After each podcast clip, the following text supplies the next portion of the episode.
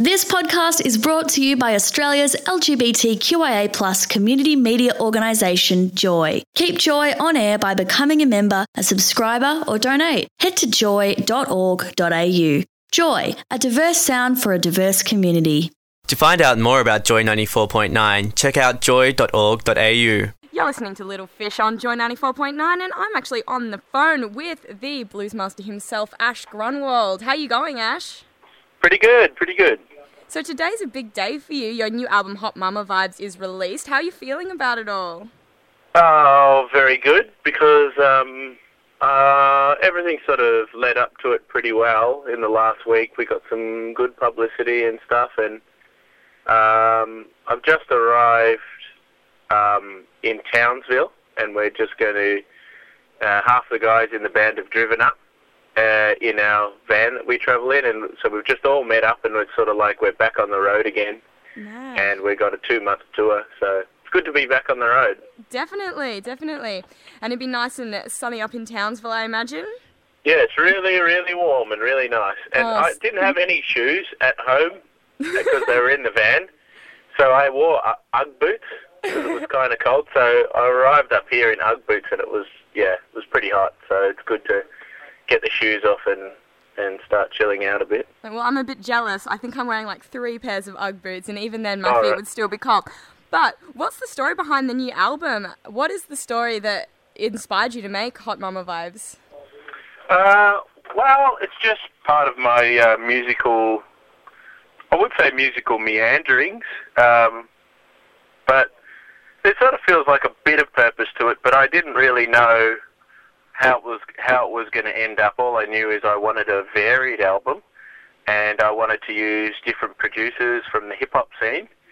And then later on in the piece, I did a fair few tracks with my band um, that had been touring at that time that I was recording and um, we just uh, we just sort of had a freeform jam and recorded about eight different songs just through sort of half done in one big long jam that was really fun and then I sort of made that into songs after the fact so it sort of jumps around a lot the album and I sort of had a vague notion that that's sort of where I wanted it to be but it's a you know it's a surprise for the person who makes an album just as much as anyone else sometimes Definitely, I think that's the best way to do it. But would you think your sound has changed? I mean, I saw you, uh, I think like it would have been about uh, three or four years ago at uh, Bells Beach in Torquay, and you were playing, and you were a lot more rootsy. Whereas this album has like a sort of a more funk sound. Would, was that a conscious decision to change the style? Uh, I think it's all just different parts of yourself that are coming out, and there's a lot of things from the more electronic side of music um, that I've always loved. Um, but obviously, my first album was just a blues album, and it was there was a conscious effort there to keep it raw and stripped back. And then I guess I've slowly been moving towards the point I'm at now over time, sort of in baby steps, so it just wasn't really bizarre, you know, like, oh, you know, Yeah. it just completely changed straight away. Um, but, you know, it's just part of my musical development, I reckon, and it's fun. We've been doing a lot of more party gigs, so we've been playing more party music, and Yeah, yeah. Like- as you involve more people in the, in the process, the sound changes, and, you know, it's good. Yeah, well, it sounds great. But you collaborated with a number of uh, renowned Australian artists on the album. Would you remind me who they are? Okay, it was mainly like uh, producers. Uh, there's uh, Mr. Trials from the Funkoars, um, and we toured with the Funkoars, and they're sort of like a, a hip hop crew from the um, Adelaide Hills of Hills of Adelaide, um, and um so Trials produced four of the songs. Um, Walking, the first single, and a few others, and then the, there's a bonus track on the album which actually has the Funkoars rapping on it.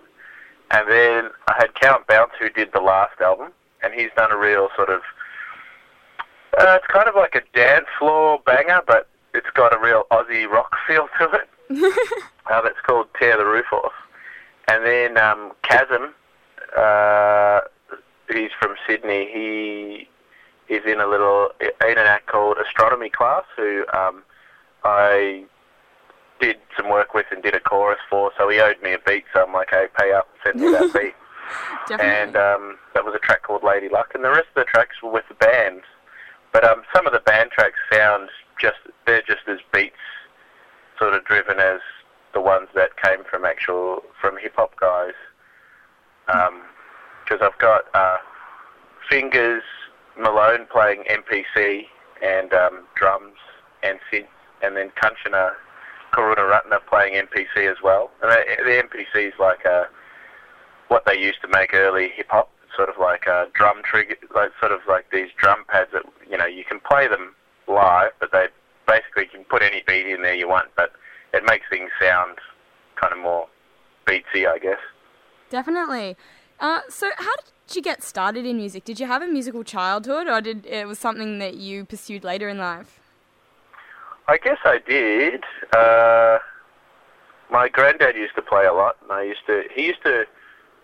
Over the years of answering that question, I've sort of come to realise that probably the biggest thing he did, like he played guitar, which really influenced me to play guitar, and I used to jam with him a lot. Um, and I also did guitar lessons from like the age of ten or whatever. But um, the main thing he did was he'd be, he had a back room, which is a music room, and he was recording all the time. And he wrote his own songs and stuff like that. And so I think in my mind, from as long as I can remember, I've known about recording and known about writing songs. And I guess that's something that puts you on a, a little bit of a different path to the average kid who loves playing guitar to get really good at guitar, but they learn later about the recording side of it or whatever. So that was always in my head. Definitely. Well, that's a very yeah unique uh, childhood, and it would make um yeah make it a lot easier to produce such great sounding records. But with performing, and you're also a, a radio announcer on Triple J, has blues music always been a passion for you? Uh, yeah, yeah. I've always been into blues, like from when I was a little kid, or pretty young, like 12, I guess. I really started to get into it. Um, but I must say, over the last since I did that Roots uh, show on Triple J too, I listened to a lot of different things over an intense period of about 18 months. And you know, you know what it's like in radio. You know, you could be listening to like 50 new albums a week or something. Most definitely. And I stopped my. Before that, my definition of of roots music or or music that I liked was more like the music that I would be making and I would just make music of a particular genre. But after listening to things just for their quality, it rather than for what genre it was, it really opened things up for me. And I must say, these days, I more take the blues thing as that's uh, my my musical roots, and that's sort of how I express myself when I go to sing or play a new song. But I don't really listen to that much blues at the moment. Yeah. Well, fantastic. But I know uh, there is a true story behind the dolphin song. Uh, this is just out of personal curiosity, so I stopped reading about it because I want to hear it from you. Were you actually saved by uh, heroic dolphins? Well, I believe I was saved by heroic dolphins, but in the story, um, it was like the other guy that I was with who was like he said he saw the shark underneath me, and there is the minute possibility that he was mistaken and it was a dolphin, but he swore black and blue that he saw a shark under me. And then we were surrounded by these dolphins that basically shepherded, shepherded us in or gave us a passage to. They alleviated the situation and then sort of left once once it had all calmed down. And uh, I, you know, it's just a comedy song, the dolphin song, but mm-hmm. in just playing that song for years, I've I've heard different um, versions of the same stories. You know, people have told me things that have happened to them, and um, one lady told me she was pregnant, and um, she was drowning. She got pushed out of the water by a dolphin. Wow. And then that happened in that same story happened in New Zealand a couple of years ago and was on the news. So it does happen. That's the coolest, and I think that that story goes out to anyone out there who watched Jaws a few too many times and is terrified to go in the water. Uh, I think everybody watched Jaws too many times. so true, and it's scary even with those horrid CGI effects. well, it's funny. One of the guys, uh, Fingers in my band, he's we we enjoy surfing, and he's just not scared of sharks at all. and he makes you feel silly if you are scared of them, and that's really helped me a lot. Another thing that really helped me was surfing in cactus, where it's just shark infested. Wow. Um, so it's like known. There's been so many attacks, and it's next to a breeding ground of I don't know. They say 200 odd uh, sharks. I don't know what they were, whether they're white pointers or whatever. So you know you're surrounded by sharks, and you're pretty scared in the water. But after doing that, it made me think. You know what? I'm just not going to bother being scared of sharks anymore. Yeah, that's the uh, best way. I mean, after all, you know, you are going into their environment, but I have to say that I'm still terrified of sharks. I learned to surf because I couldn't swim, so they gave me a surfboard to stay afloat.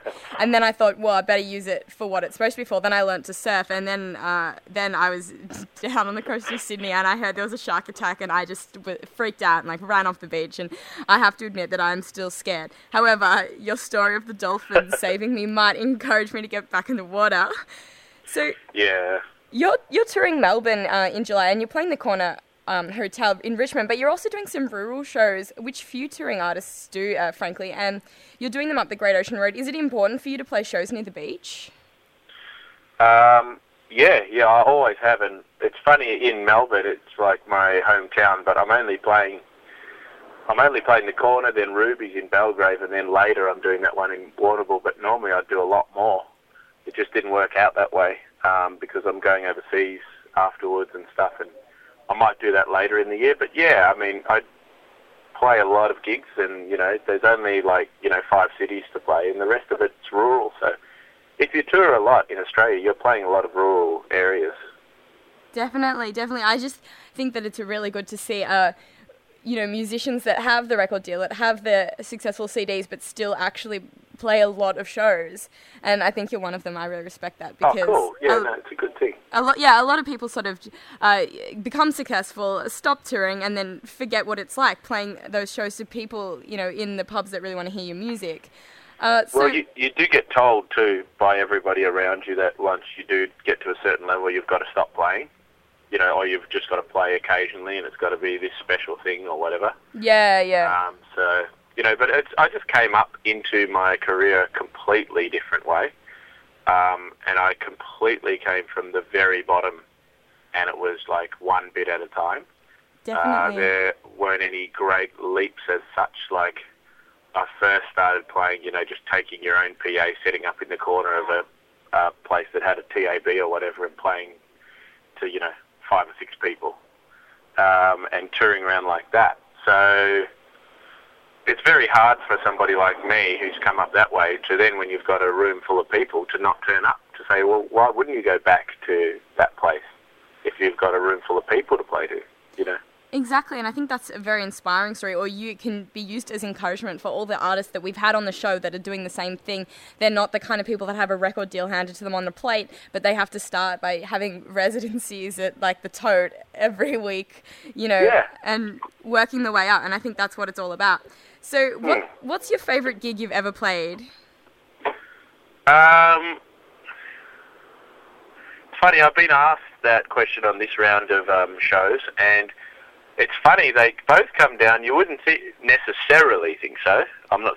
I'm not saying anything bad about Tassie, but uh, both of them have been in Tassie. Um, one was a, just a moment at the Falls Festival when we were playing Breakout, and just everybody was just bouncing. And um, another was um, doing our support for James Brown there. Fantastic. Uh, they were both pretty special moments. I can imagine.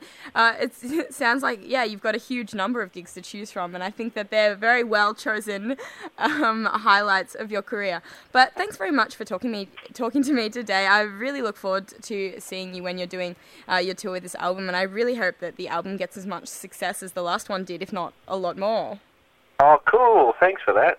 no worries, but you have plenty of fun uh, in Townsville in the sunny weather, and we'll sit here freezing our asses off and waiting for you to come and play your music. Somebody's got to do it. It's true. It's true. Anyway, have a nice day. Okay, see See ya. you later. Bye. You can find more Joycasts and show blogs. Go to joy.org.au. Thanks for listening to another Joy podcast brought to you by Australia's LGBTQIA plus community media organisation, Joy. Help us keep Joy on air. Head to joy.org.au. Joy, a diverse sound for a diverse community.